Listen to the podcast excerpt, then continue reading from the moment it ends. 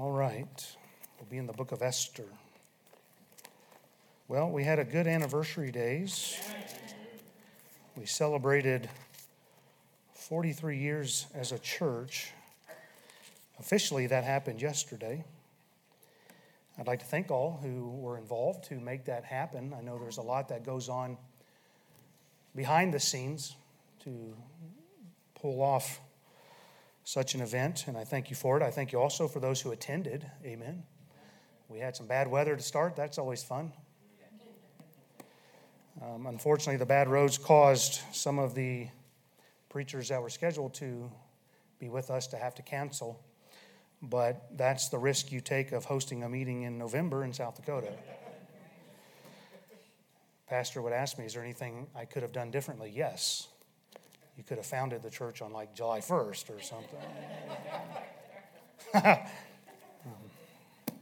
but I got to be careful. He promised to come back and haunt me if I do anything wrong.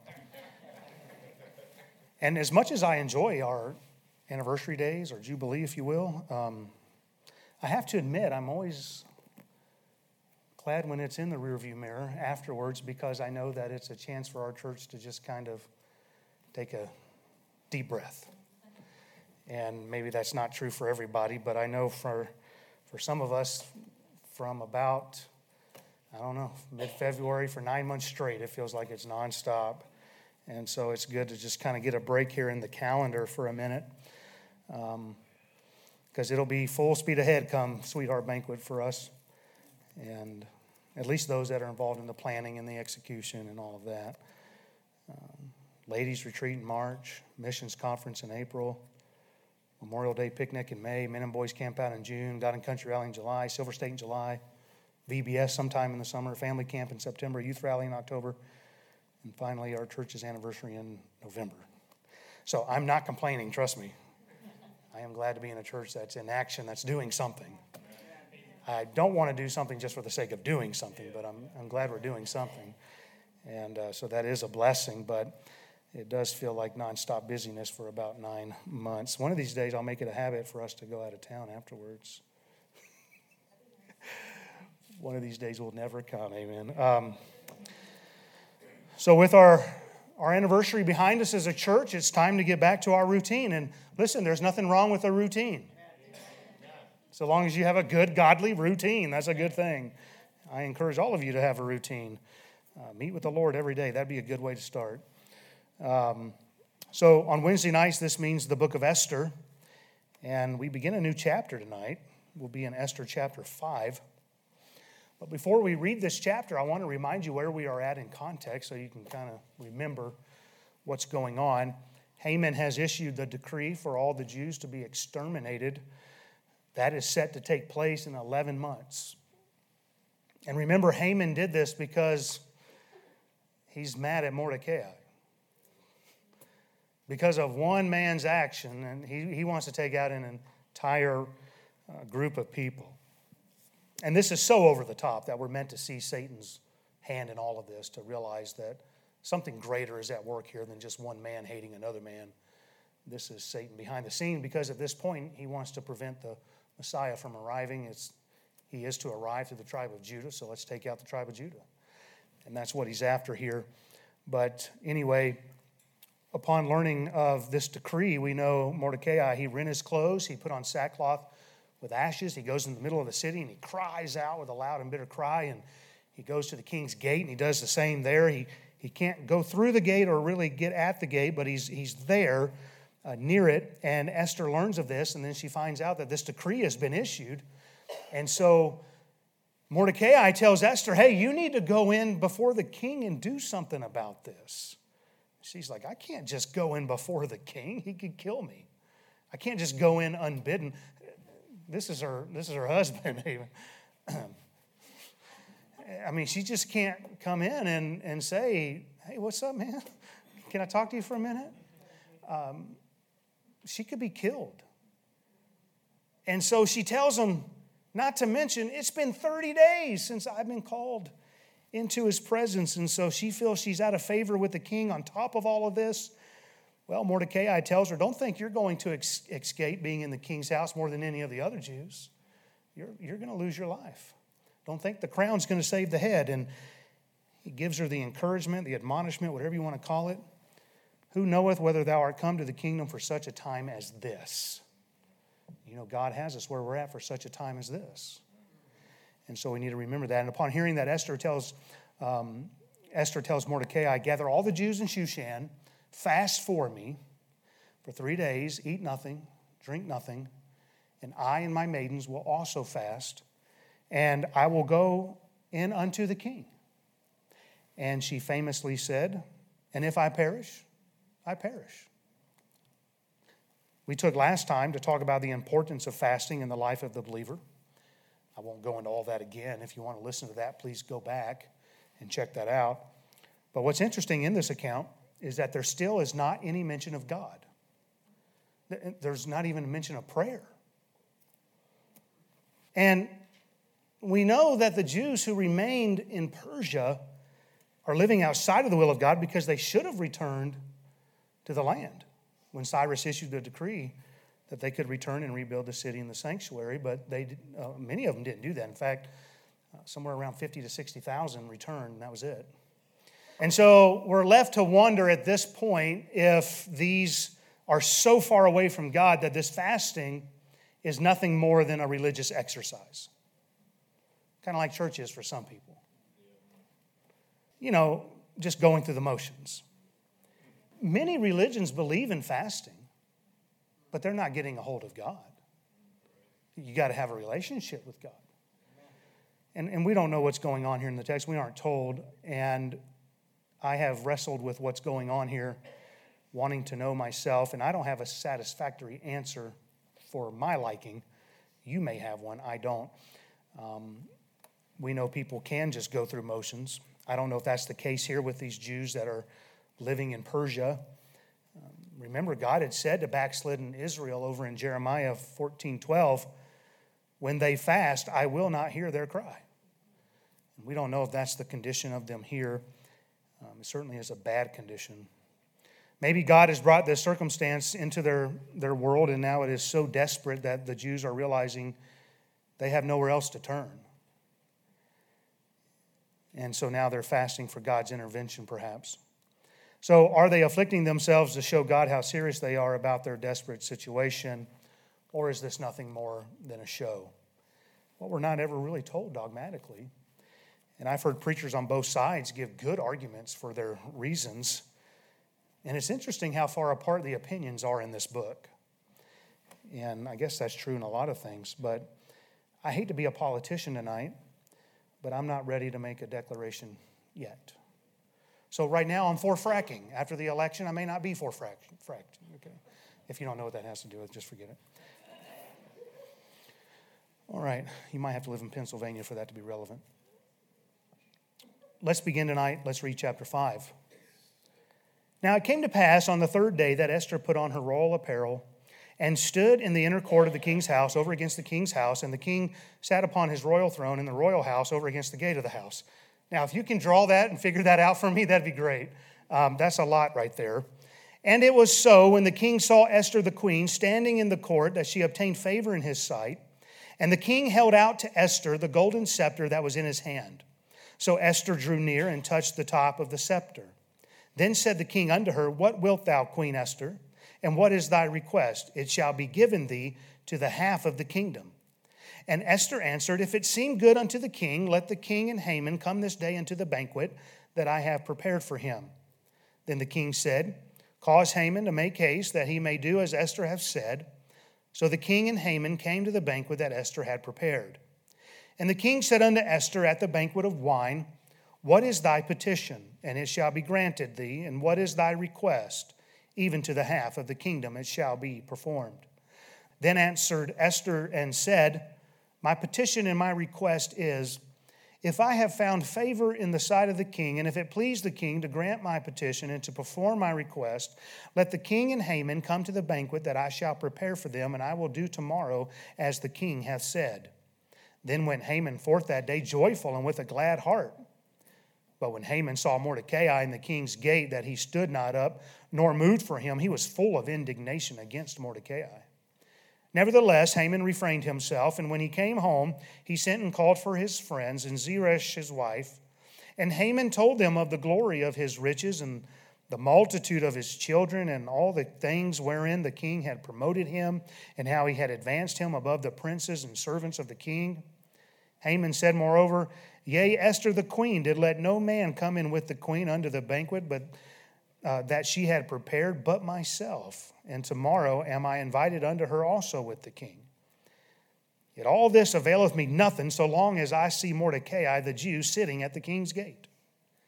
Then says Zeresh his wife and all his friends unto him, Let a gallows be made of fifty cubits high, and tomorrow speak thou unto the king that Mordecai may be hanged thereon. Then go thou in merrily with the king unto the banquet. And the thing pleased Haman and he caused the gallows to be made. Obviously, if you know where this is going, this is one of those oops moments, right? Oops. Well, this chapter opens here. It's the third day of the requested fast, and it is now time for action. There's a time for fasting, to be separate for prayer, and there's a time for action. I want to give you a side note here, but it's interesting in our Bible how there are times when God essentially says, Stop praying and get to action. Doesn't that sound squirrely? Remember when the children of Israel entered the land, they had conquered Jericho, a mighty city. God had an unusual military strategy for them. But they defeated the city by following God's orders, and they come to the next city of, of Ai, a little city. They sent 3,000 men against Ai, and they lost 36 in battle, and Ai caused them to run away. Little did they know, Achan, while in Jericho, had taken spoils from there, and God said, Don't do it. In fact, it was called the accursed thing. We don't know who all would have known, but we know Achan knew. And Joseph, he falls on his face. It says this in Joshua 7 6 through 9. And, and Joshua rent his clothes and fell to the earth upon his face before the ark of the Lord until the eventide, he and the elders of Israel, and put dust upon their heads. And Joshua said, Alas, O Lord God, wherefore hast thou at all brought this people over Jordan to deliver us into the hands of the Amorites to destroy us? Would to God we would have been content and dwelt on the other side of Jordan. O Lord, what shall I say when Israel turneth their backs before their enemies? For the Canaanites and all the inhabitants of the land shall hear of it and shall environ us around and Cut off our name from the earth, and what wilt thou do unto thy great name? Do you remember God's response? What he said to Joshua in Joshua 7:10? And the Lord said unto Joshua, Get thee up. Get thee up. Wherefore liest thou thus upon thy face? I thought this is the action I should have taken. God's essentially saying to Joshua, you losing the battle uh, against Ai wasn't my fault. So why are you coming to me about I didn't do it. I told you you were going to conquer the land. I told you I'd give you the land. And if it's not happening, it's not my fault. I've already told you you got victory. Something must be wrong on your end. And so he tells them to sanctify the camp. Long story short, they work it all out. but God was letting him know this is a time for action. Get up, get to doing something. The problem isn't with me, God is saying. What I'm getting at is there's things in the Bible we are promised that you don't necessarily have to sit there and pray over and fast over and get all worked up over. God's already said you have the victory. Now go and get it and stop looking to me. I've already given it to you. And if you're not experiencing that, Something's wrong on your end, not mine. In Exodus, when the children of Israel are coming out of Egypt, they come to the Red Sea, and it looks hopeless. They're hemmed in, Pharaoh's army's bearing down. And we read in Exodus 14 15, the Lord said unto Moses, Wherefore criest thou to me? Now, it's a prayer not recorded in the Bible. It's really interesting how that flows. But uh, evidently, Moses went to God in prayer. And God says to Moses, Why, why are you crying unto me? Speak unto the children of Israel that they go forward. I've already provided the way. I told you you're coming out. How about in King Saul's day when he didn't utterly destroy the Amalekites? He didn't destroy the animals either, and he was supposed to. And so Saul attempted to perform a religious exercise and, and give an offering and save the king alive and all these things. 1 Samuel 15, 22, and Samuel said, Hath the Lord as great delight in burnt offerings and sacrifices as in obeying the voice of the Lord? Behold, to obey is better than sacrifice, and to hearken than the fat of rams. Well, from that event, God rejected Saul as king. And he says to Samuel in, in 1 Samuel 16 1, How long wilt thou mourn for Saul, seeing I have rejected him from reigning over Israel? Fill thine horn with oil and go. I will send thee to Jesse the Bethlehemite, for I have provided me a king among his sons. Quit sulking. Get up and go.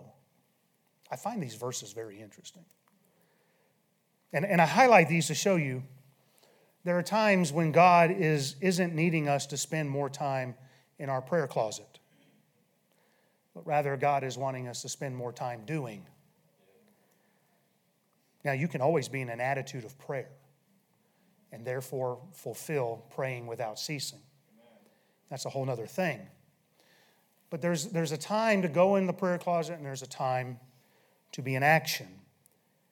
And if our prayer is not leading us into action, then what are we doing?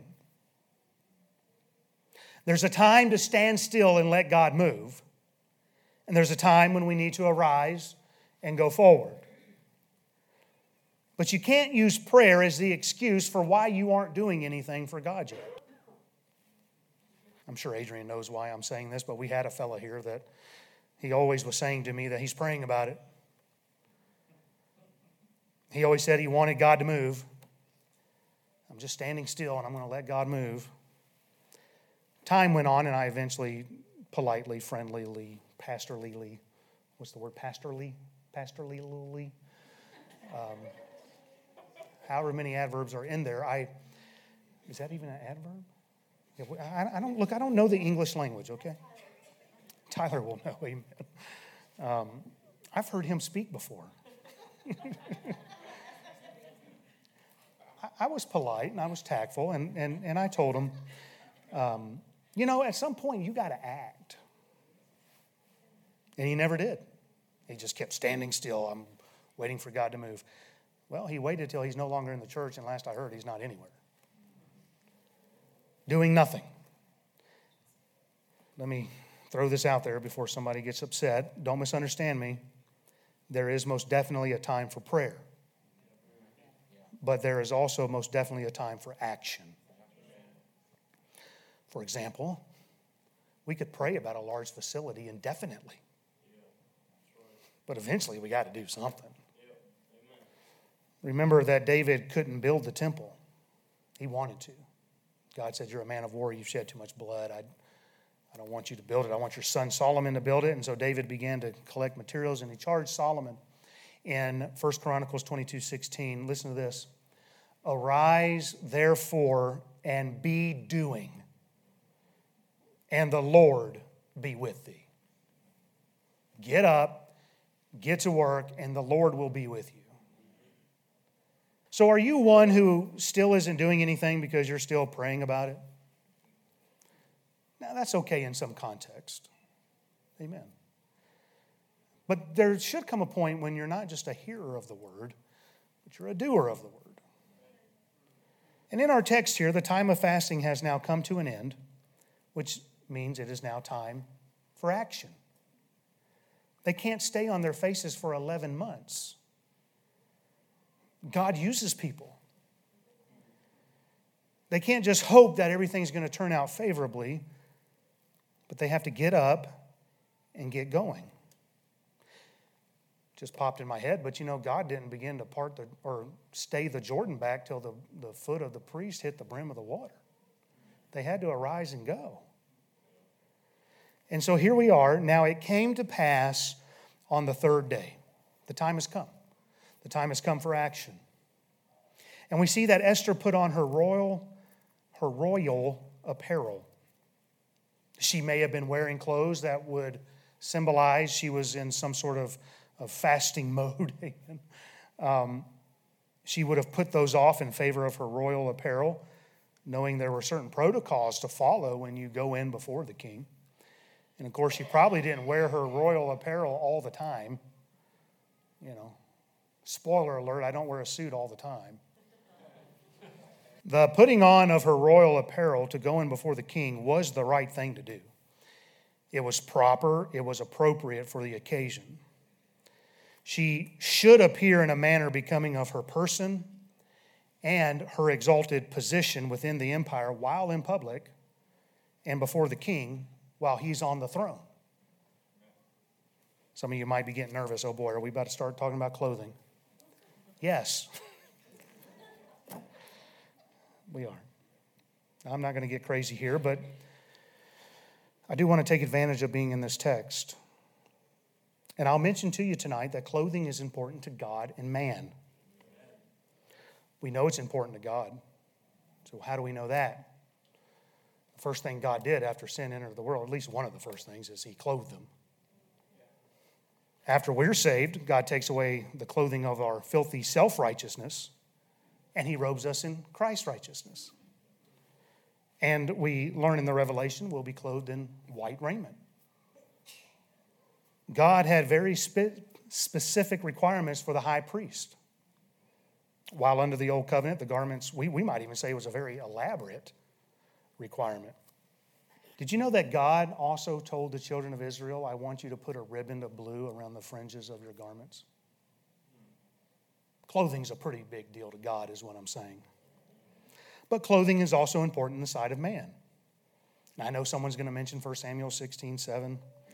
For the Lord seeth not as man seeth, for man looketh on the outward appearance, but the Lord looketh on the heart. And to that I say exactly. Man cannot see your heart, but they can see your appearance. And they will make a judgment based upon what they see, like it or lump it. Imagine two people going in for an interview one is just disheveled and a mess, unkept, and the other is presentable and clean. Who do you think is going to make the better first impression? Why? Because man looks on in the outward appearance. I would imagine there's a good chance if you're called to stand before a high ranking official, like a military commander, a governor, a president, that you're probably not going to do so in your stained grass cutting clothes. I would think you're going to clean yourself up. You're probably going to wear some of your best clothing or your best uniform. And you probably do that not necessarily because you respect the person, but you do respect their office. You're recognizing who you're standing before while in their office. For this reason, I, I personally think there is something to be said for wearing our best to the church house on, especially on Sundays. I, I, look, I get Wednesday nights. A lot of us are coming from work. Amen. I, I get it. Um, where I grew up, though, just to let you know where my heart's at, your best may just be two sets of overalls, and you wear the nicer of the two to church. I mean, you do what you can with what you have. You know, it wasn't that long ago that two sets of clothes was all people had. And really, you rotated them. You had a, a, worse one you wore on the, out in the field. You had a nicer one you wore to church. And when the other one got bad, you rotated it back and you bought a new one to replace it. and you just rotated two sets of clothes, that's it.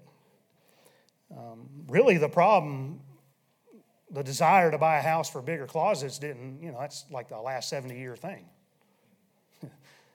I can remember when I was growing like a weed, my parents weren't going to waste money on a bunch of clothes. How many of you raised kids, right? I mean, Adrian bought a pair for Levi, and I thought, what in the world? It looks like he's waiting for the flood. She's like, I just bought them. Go get him another one. The boy looks like a dork but you do the best you can with what you have, amen. It's funny how I, you know, when they were little, you could just go to a used store and find whatever you want for like a quarter. Those were the days. You know, I always thought kids are going to get less expensive as they get older. They get more expensive. All right, that's a whole other thing. Oh, man. But you know, now, instead of just two pairs and that's it, we have closets and dressers and chests of drawers full of nothing to wear every Sunday.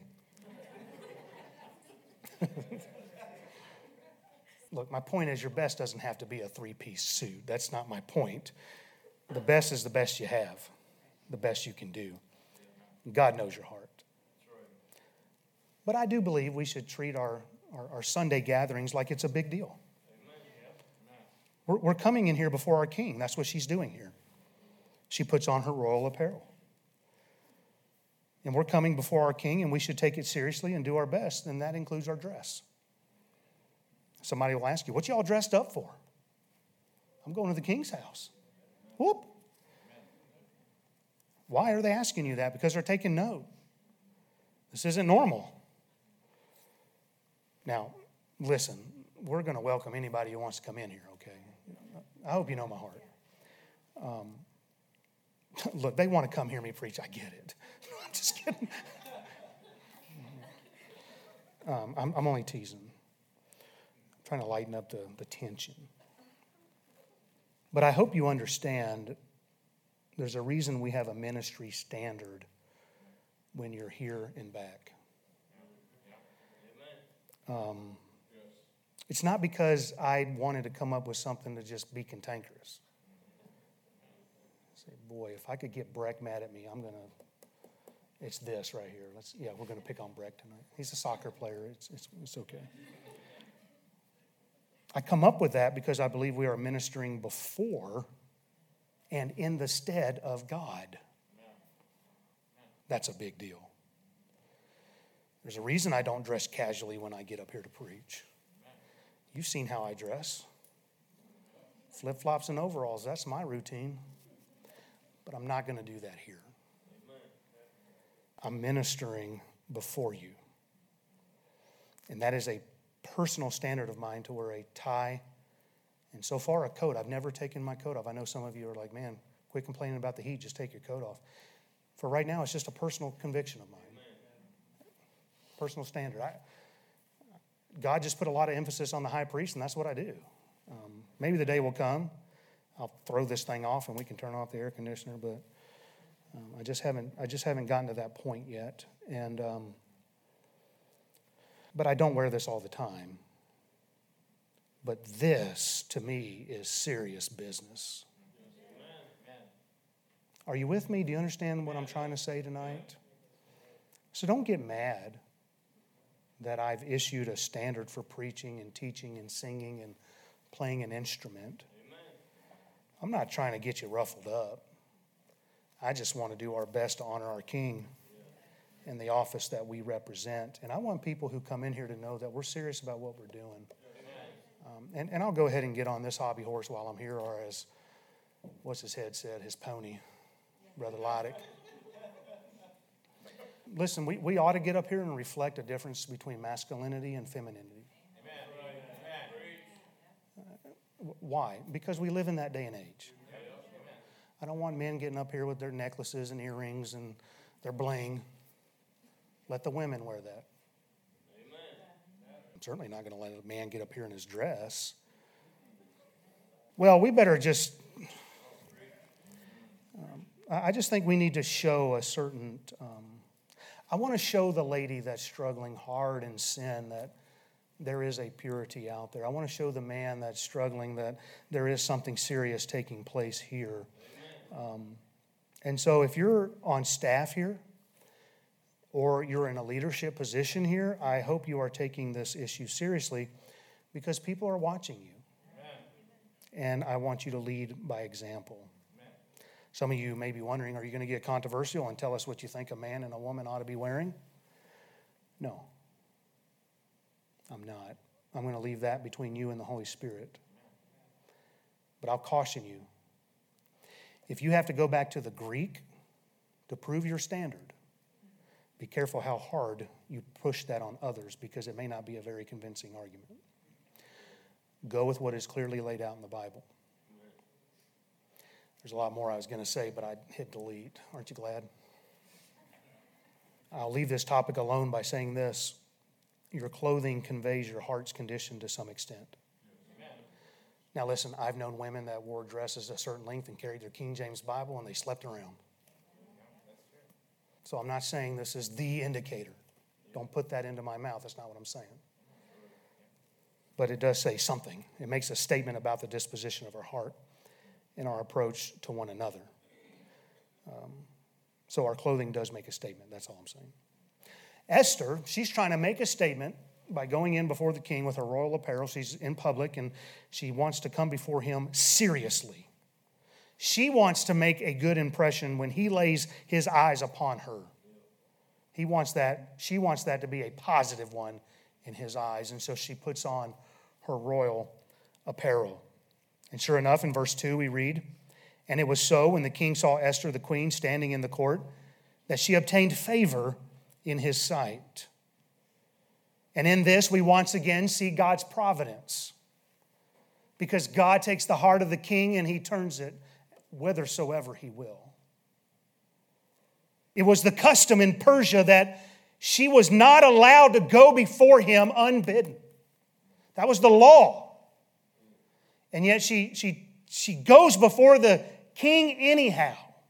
If I perish, I perish. And she goes before the king, and God turned his heart. He hadn't called for her in 30 days. And he extends the golden scepter. This means that the king was willing to receive her into his presence without the punishment of the law. I hope that rings a bell for you spiritually. And then she drew near and she touched the top of the scepter, which shows she was submitting herself to him as a humble petitioner. And in verse 3, we read, Then said the king unto her, What wilt thou, Queen Esther, and what is thy request? It shall be given thee to the half of the kingdom. In these first three verses of chapter 5, I'll close with this. We see Christ in a couple of ways. One, we, we see once we are in Christ, we are arrayed in our royal apparel. And it's His royal apparel because it is the robe of His righteousness. And when He sees us arrayed in the righteousness of Christ, we obtain favor in His sight. And we are accepted before God. What a thought. You see, the law cries out against us for death but Christ fulfilled the law. He took the penalty of the law for us, and now we can appear before His presence without fear of the law of sin, which requires death, all because He paid the penalty for us. And as His bride, we are always granted access into His presence. Once we come into his, his presence by faith, we are told in Matthew 21, 22, and all things whatsoever ye shall ask in prayer, believing, ye shall receive. 1 John 5, 14 and 15. And this is the confidence that we have in him that if we ask anything according to his will, he heareth us. And if we know that he hear us whatsoever we ask, we know that we have the petitions that we desired of him. And, and I got to hurry here, but the other way that we see Christ here is by contrast. This is the approach of Matthew Henry. He observed the following quote, Esther came to a proud, imperious man. We come to the God of love and grace. She was not called, we are. The Spirit says, Come, and the bride says, Come. She had a law against her. We have a promise, many a promise in favor of us. Ask, and it shall be given you. She had no friend to introduce her or intercede for her, while on the contrary, he that was then the king's favorite was her enemy, speaking of Haman. But we have an advocate with the Father, in whom he is well pleased. Let us therefore come boldly to the throne of grace. Amen. And I would add this that while Ahasuerus said to Esther, It shall be given thee to the half of the kingdom, our king said in Luke 12 32, Fear not, little flock, for it is your Father's good pleasure to give you the kingdom. Romans 8, 16, and 17. The Spirit itself beareth witness with our spirit that we are the children of God. And if children, then heirs, heirs of God, joint heirs with Christ. If so be that we suffer with him, that we may also be glorified together. And in all of that, it reminded me of Matthew 7, verses 7 through 11. Ask and it shall be given you, seek and ye shall find, knock and it shall be opened unto you. For everyone that asketh receiveth, and he that seeketh findeth, and to him that knocketh it shall be opened. Or what man is there of you whom, if his son ask bread, will he give him a stone? Or if he will ask a fish, will he give him a serpent? If ye then, being evil, know how to give good gifts unto your children, how much more shall your Father, which is in heaven, give good, give good things to them that ask him? I love that passage. What a great God and King we serve. Amen. We don't have to fear entering his presence. We've been clothed in his royal apparel, his righteousness through salvation. We don't have to worry about being accepted. We have been made accepted in the beloved. We don't have to worry about bringing our petitions before him. He wants to hear from us. Our God is so good to us. Amen. Therefore, as Hebrews 4:16 says, let us therefore come boldly unto the throne of grace that we may obtain mercy and find grace to help in time of need. So, what are you going through tonight? Go to God in prayer. And then move into action when He says it's time. Would you pray with me?